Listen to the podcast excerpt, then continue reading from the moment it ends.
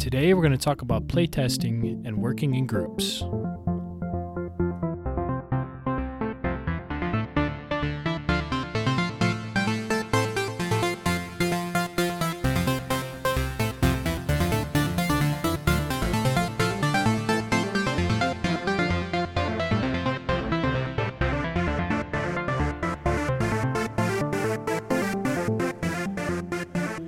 Hey everyone, I hope you're doing well. Welcome to the 33rd episode of the Game Dev Field Guide. I am your host, Zachavelli. You can find me on Twitter and Instagram at underscore Zachavelli underscore.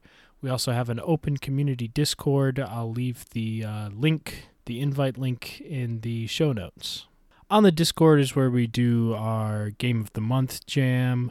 We do the Game Dev Challenge. We just discuss the craft of making video games. And it's a great place to come and join um, if you're looking to find other like minded people who are trying to learn game dev.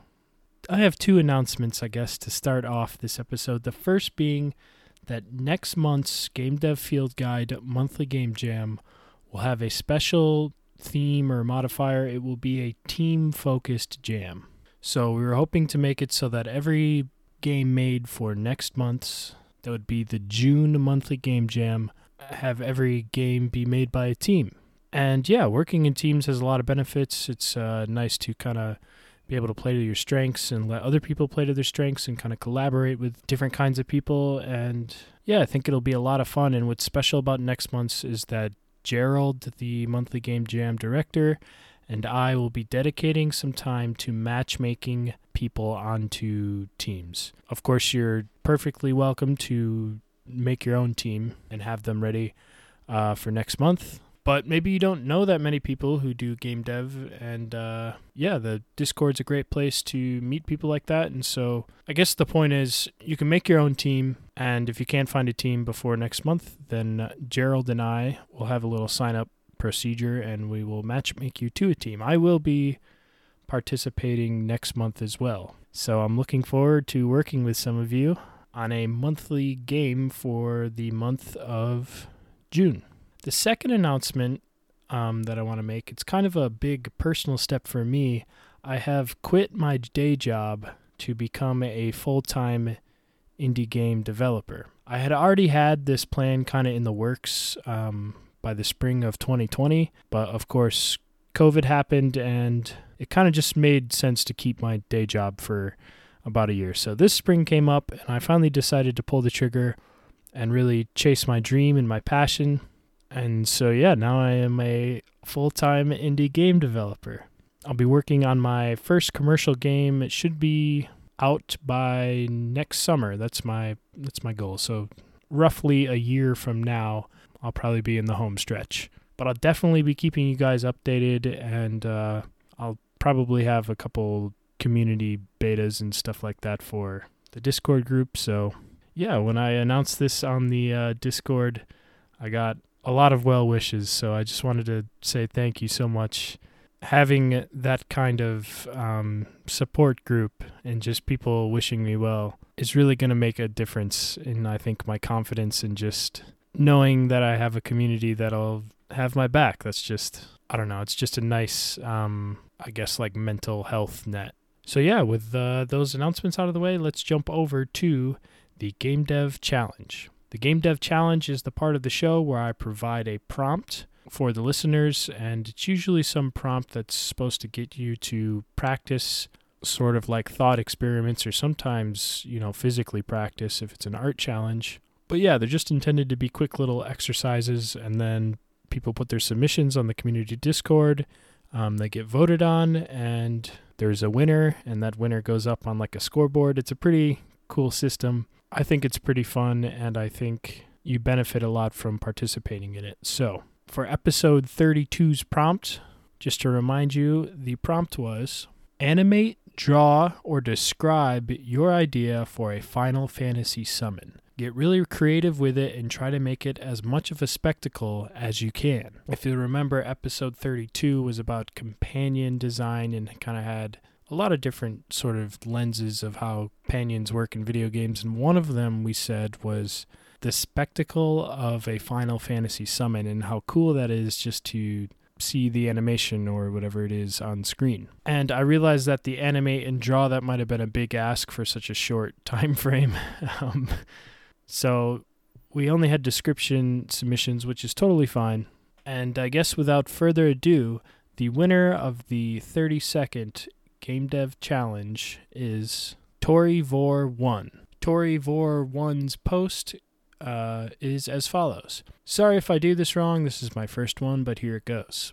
A venom like symbiote that, when summoned, attaches to the summoner as a host. Has three random attacks, which are Symbiote Surge. The symbiote releases a giant blast that hits all people on the playing field but does less damage to allies. Hack and Slash. The symbiote forms weapons at the end of its appendages and attacks random enemy doing massive damage, and lastly, Sacrificial Plunge. The symbiote leaps from the host at a target and explodes upon one enemy, doing splash damage to enemies on either side.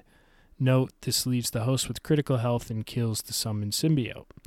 The summon lasts at most five turns during doing random attacks until either five turns or the sacrificial plunge attack happens. So I think this definitely checks the box on spectacle factor. I could see some really cool animations going on with this. If any of you guys have ever seen the anime Parasyte, I could definitely see some like appendage weapons and some crazy fights going on with that. And then of course you have like the classic Spider-Man Venom sort of vibe. So yeah, I think this could make for some really cool moments, some really high like spectacle moments but I also kind of like it from a game design standpoint because it's sort of like a slot machine where because the attacks are random um, and it only ends with the max of five turns or the sacrificial plunge, then yeah, it's like I said, it's got kind of like that slot machine effect where you're just like watching cool animations and hoping something happens next, just like you would on a slot machine. I don't know if you've seen some of the like bonus rounds and those things now, they get real crazy and uh, I think they do it on purpose. They do it to hook the person playing and really watch, like, get high engagement. And so, yeah, I think this post kind of checks all the boxes. And congrats to Tori Vor one for winning the episode 32 Game Dev Challenge. For the episode 33 Game Dev Challenge, I would like you to identify a flaw in a game that you have played and propose a change in a playtesting session that will test it and hopefully fix it. Later in the body of the episode, we're going to talk about playtesting sessions and the kind of things you want to look out for to design them. And yeah, this is just one of those thought experiment uh, type submissions where you can just write out your thoughts. But the key part is I really want to drive home the idea of designing a playtesting session to test a specific situation or thing in the game. And like I said, we're going to talk more about it later, so it's going to make sense in a second. But yeah, this is one of those ones where you just type out your thoughts. You can submit your submission for the Game Dev Field Guide Game Dev Challenge. Um, you can do that on the Game Dev Challenge channel on our community Discord. Remember that the open invite link is in the show notes. With that, let's jump over to the body of the episode. Today's episode is a quick tips episode, but it's not going to feel like a quick tips episode um, because I have two topics that were both kind of long enough for their own one. It just they just came up a little bit short, so I decided to connect them into one episode. And so I wouldn't call this quick tips. I'm only calling it quick tips rather for the the branding. If I could switch it, I might say these are some medium tips. But the two topics for today will be playtesting and working in teams during game development. Um, let's just jump straight away into playtesting. Playtesting is an essential step in the game development process. Boiled down very simply, it's where you or others play a version of your game to find its flaws and strengths.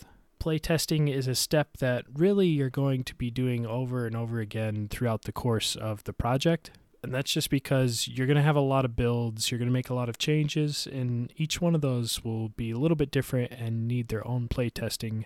So I just kind of want to get it out of the way first that you should be playtesting your game uh, pretty early and pretty often.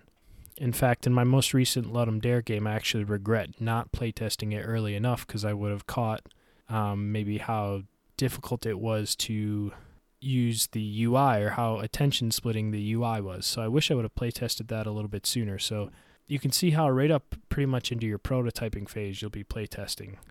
And so yeah, I just want to stress that you're going to be doing it early and often.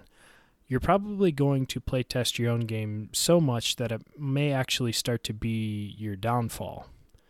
This is because the more that you play your game, the better you will get, and you can forget what it's like to be a beginner at the mechanics or be new to the mechanics. This usually results in games that are harder than you intend. I always fall into this trap for jam games because often I don't have people to playtest before I launch since it's such a short time. Um, I just kind of grind it out and playtest here and there when I can. And so let's identify some solutions to this problem where you kind of go difficulty blind, we'll say, just due to your exposure. Now, the best thing you can do is to get outside playtesters. Um, if you can't get playtesters, the second best thing to do is to be cognizant of your own skill level and adjust your game accordingly. You might have to dial back the difficulty and just kind of guess because odds are after playtesting so much you're a lot better than the average person would be. Yeah, there's a little bit of guesswork in that, but it's the second best method and it's really the best you can do if you can't get playtesters. But if you can get playtesters, I want to talk about how I think you should use playtesters uh, for their maximum effectiveness and maybe identify what makes a good playtester. So, first, let's talk about how I think you should set up a playtesting session. To me, there are two kinds of playtesting sessions. The first one is just kind of a general and informal session where the player just kind of plays the game to see how they like it this might be something that you would like show your friends or family or do like an open beta or something. The second kind is much more methodical and scientific, and that's where you're testing specific things about the game design, the UI, the performance, whatever it is, you're testing something specific, and there's sort of a methodical nature to it. This is where you're likely to get your best information because it's so directed and targeted at figuring out and solving one thing. And like I said, approaching it this way, you should be approaching it in a methodical and almost scientific way. Let's, for example, say we want to test the balance of a new gun for a 5v5 shooting game. Well, the first thing we should do is identify 10 playtesters. We will talk more later about who is a good playtester but for now, I want to focus on something very specific to this example, and that is skill level. You have to consider the skill level of who you are basing your playtesting data on. For instance, this new gun may be really bad, but in a really good player's hands, um, they might be able to make it work. And on the flip side, the gun may be very good, but a new player who doesn't know the basics of the game, um, they won't have the skill to properly use it. And so the point is, is that you might be creating blind spots in your balance based on who you selected for what you are testing. So, how do we avoid the blind spot when testing a new weapon um, when it comes to who we select?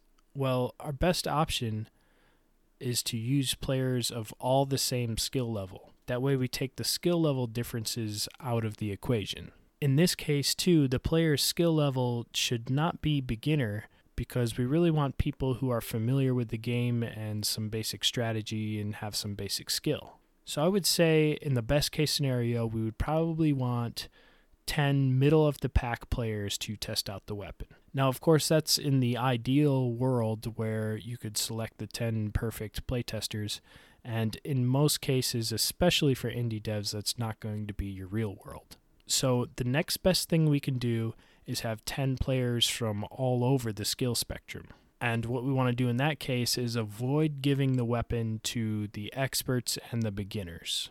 We'll just focus on that middle of the pack group and we'll get really good data out of that. So, yeah, I guess the point of that example is you want to be careful about avoiding the blind spots when it comes to who you are picking and what it is you are testing. And speaking of blind spots, I don't think friends and family are really that great for getting honest feedback. And I think I've said this before. but I just wanted to put it in this context. And the reason why I think it's sort of a blind spot is that most of your friends and family are going to be way too nice. Like if you ask your mom, she's probably going to say that it's good, even if she thought it was bad or even if she didn't understand it. She's just going to say it's good. And that's not a bad thing. And I'm not saying that you shouldn't show your games to your friends and family. You definitely should show your games to your friends and family because it's a fun thing to do. It's something to bond over.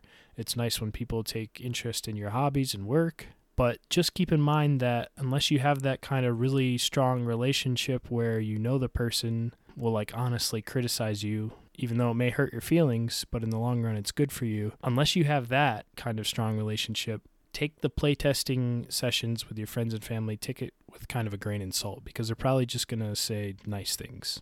But the product doesn't improve, the game doesn't improve, and you don't get any better if you only listen to good feedback or I guess positive feedback. So where is it that you might find good playtesters that won't be kind of emotionally bound to giving you positive feedback? Well, I think a really good place to start is our community Discord. Um, the culture we're trying to build in the community is one where we're not afraid to give deserved criticism and well measured playtesting. It's like I said earlier, where sometimes it definitely hurts to hear that something you worked on really hard. Um, it hurts to hear that people didn't really like it or that it has flaws. But I promise you that you will be better off and your game will be better off if you take like a negative playtesting session and well deserved criticism, if you take that to heart and figure out what the flaws are, long term, it's going to be a lot better for you and your game. And this is how I feel like the general game dev community sentiment is. So, anywhere you find game devs uh, collecting, I think is probably a good place to find playtesters. And it just so happens that the Game Dev Field Guide community Discord is one of those places. So if you're looking for good playtesters, I would definitely go to the Show and Tell channel on our community Discord and post your game and ask for people to give feedback. So now that we know where to find good playtesters and what we should look for, we need to know how to design the playtesting session. You can think of this like an experiment. And we kind of want to do the same scientific method stuff that you learned at your middle school science fair you want to propose a change, hypothesize what it might do, test that one change in a few conditions, collect data, and analyze it to see what you found out. Now, that's my very loose description of what the scientific method is, and I think it's probably definitely wrong, but the really the point is you want to have a plan and a specific goal for playtesting. So let's take our previous example of trying out a new weapon in a 5v5 shooter. We want to know if the new gun is properly balanced.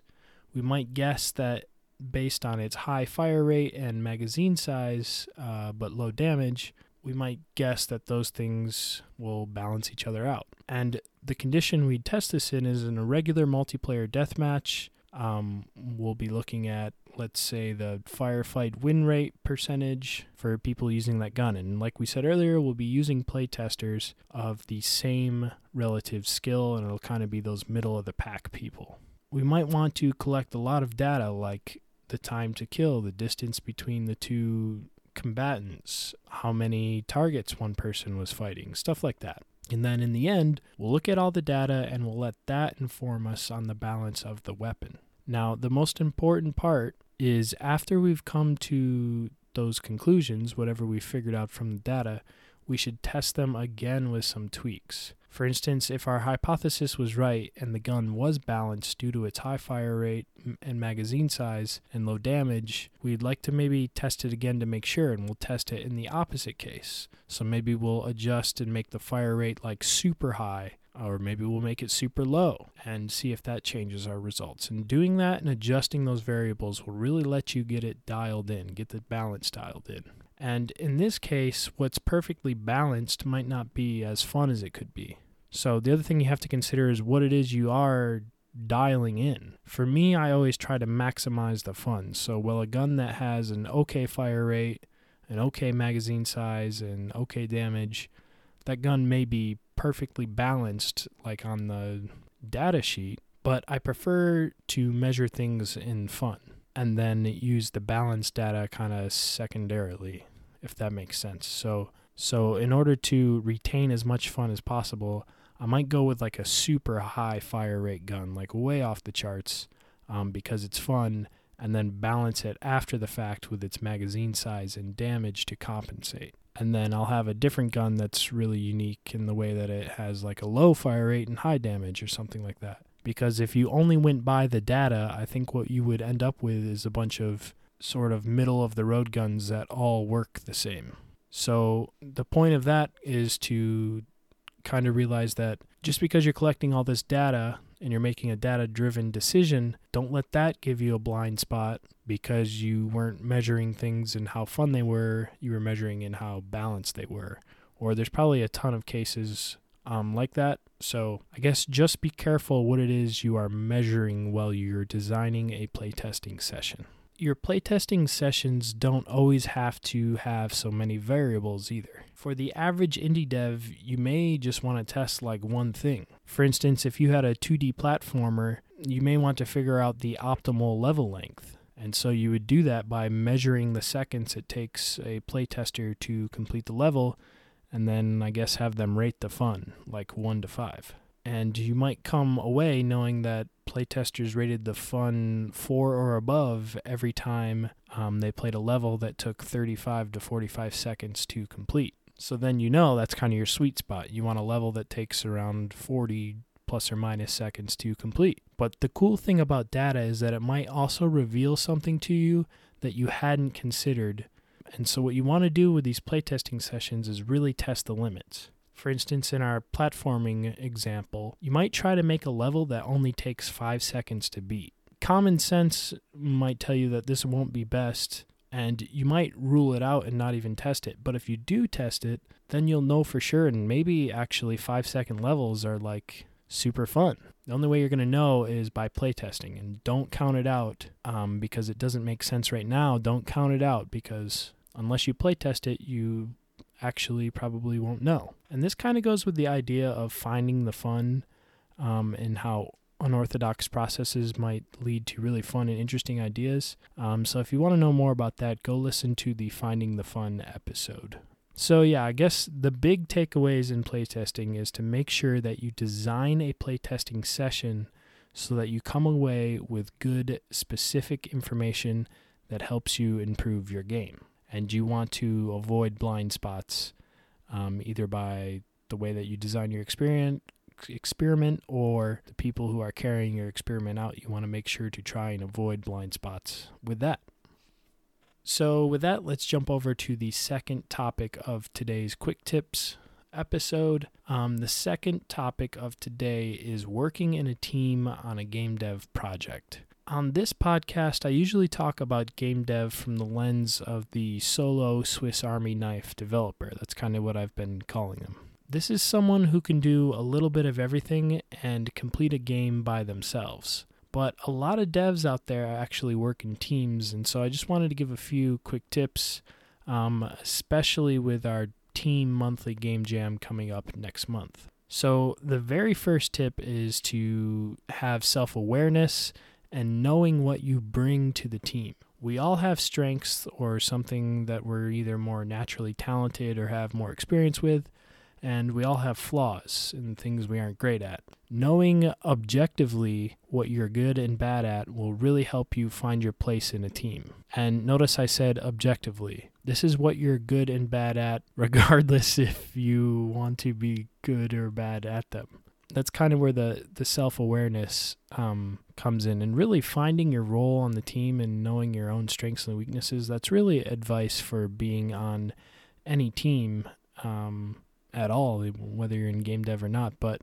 because game dev requires such a vast range of skills, it is important to identify and communicate what your strengths and weaknesses are so that you can find a role. The second tip I have is really more of a methodology or mindset, and that's the idea that you have to understand that everything about the project will be a collaborative effort. And maybe I don't mean it like everything, I mean it as the whole of the game will be a collaborative effort. And because of that, the outcome of the project will never be the idea that is in your individual head. everyone's perception of what the game will be um, inside of their head is not what the game will actually come out to be. I know we've talked about this before, but the game will kind of evolve its own personality and style and ideas and sometimes even gameplay. And that will all be an amalgamation of your team's ideas. And so, because of this, I try to think of pieces of the game that fit well with my teammates' pieces instead of trying to think of the whole game in its entirety. If everyone on the team is just trying to make the game that's in their own head, um, you'll be left with a project with blurry definition and direction. And games without clear and defined direction are often not very good because they get this kind of Frankenstein thing where the pieces don't really line up and work that well together, or everything just gets toned way down into kind of like this blended together gray blob of a game. So, what you should do is use your strengths and build the according pieces to the overall project and make sure that your pieces complement your teammates' pieces. And lastly, when working in teams, I think the planning and pre production step is very important. Having a solid game design document will make sure that you are all working in the same direction. Describing the game up front will help to define what it is so that you can avoid that blurry gray blob or Frankenstein problem we mentioned earlier. When you're doing this game design document, make sure that everyone's input on the game design do- document is heard and make sure you hear out every idea and concern. If you settle all the disputes up front and all come together to an agreement, the development process will move along a much smoother. And sometimes you might just have a hard disagreement about something about the game or something that should be in the game. And in disagreements like this, I think you have to first deploy some self awareness if the thing you disagree about is one of your weaknesses and the and it's the other person's strength, then I think maybe you should consider conceding your idea, which is hard. Nobody likes kind of backing down their own idea in their head, but like I said, you, when you're working with a team, you are using your strengths to make pieces that complement with other people's pieces. And so if your disagreement is about someone else's piece that they're strong with, you know, I think it just takes some self-awareness to just kind of concede the point. On the other hand, if it's your strength that you are disagreeing about, like like you're having to really fight for your idea, and this idea kind of falls within your wheelhouse, um, then I think you should fight for your idea and really stick up for it. And you know, just tell your teammates like, "Hey, this is my strength." And I think the overall game will be better for it if we do this piece this way. But sometimes you just can't settle on something, and that's fine. Um, in that case, you'll just have to compromise.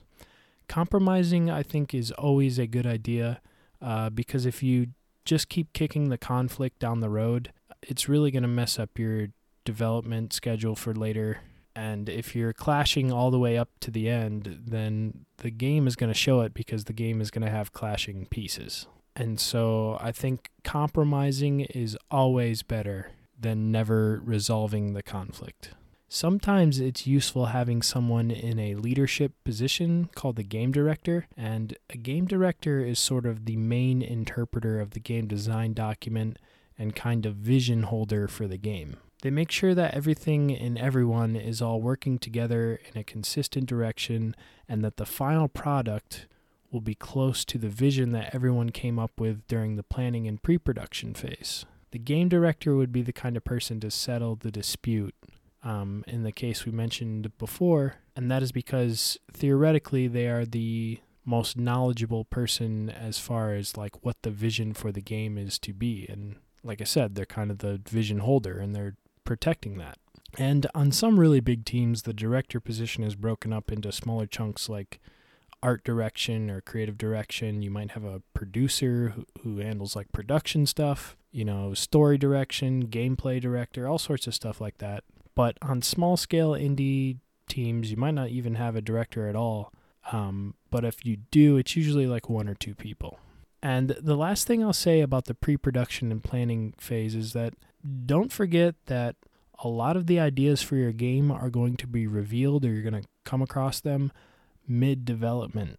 And this kind of goes back to that finding the fun idea and the fact that it's really hard to plan an entire game up front. I think we've talked about how before, like running from the cops in GTA and the way cops work in GTA was discovered as a bug, like halfway through the game being made. Um, and then once they discovered that, they scrapped their project and said, This has got to be our game now with these crazy cops. And so, yeah, that kind of stuff happens all the time. And we talked about that in the Finding the Fun episode.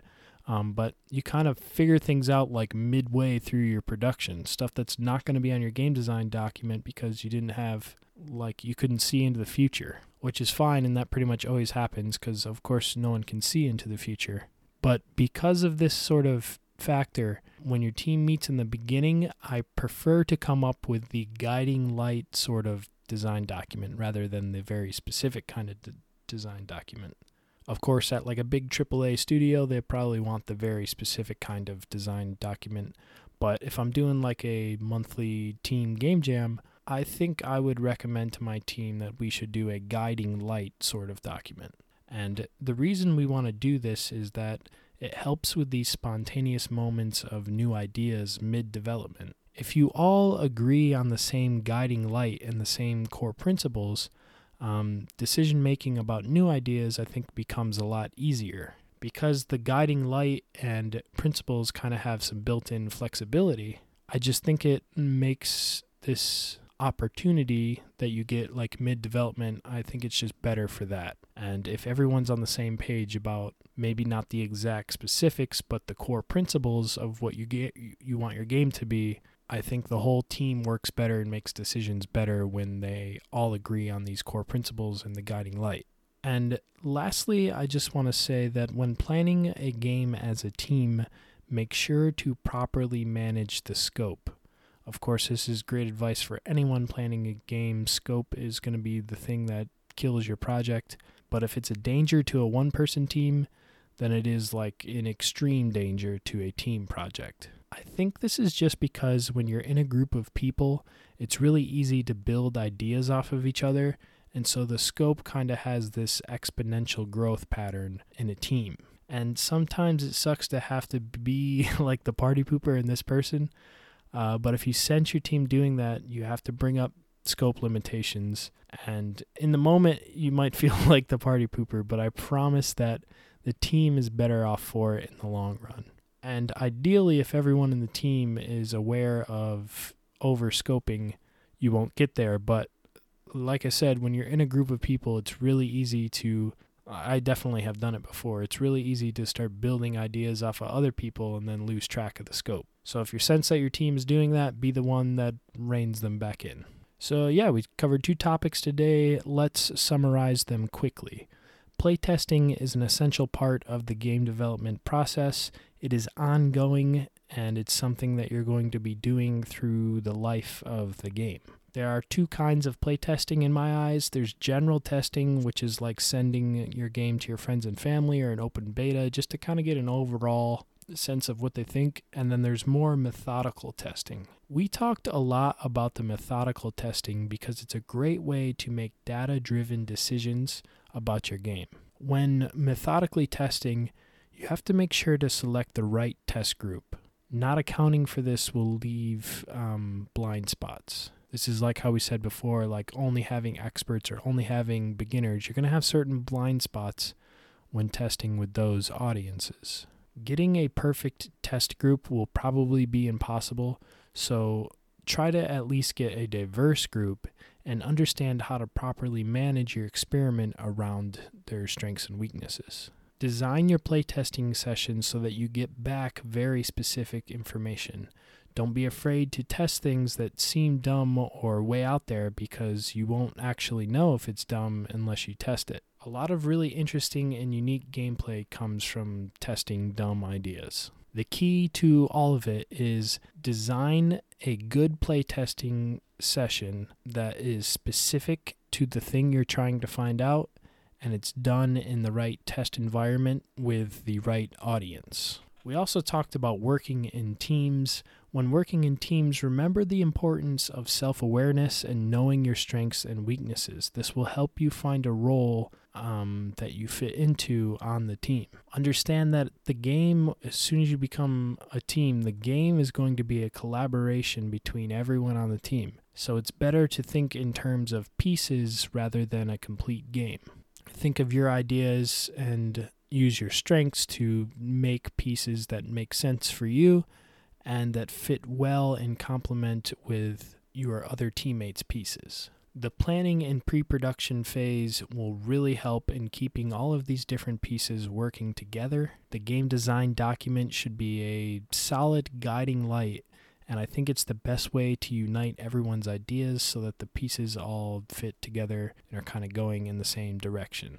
The guiding light principle will also help when new ideas pop up during development a game director is a leadership role that can also really help in facilitating this idea and kind of keeping everyone on track with the guiding light. When coming up with the game design document, uh, you may have some disputes. And remember that when it comes to disputes, you should play to your strengths and weaknesses first. And if you still can't come to an agreement, I think that you should compromise. Do not just keep kicking the conflict down the road or just never solving it and just having a weird division in your game.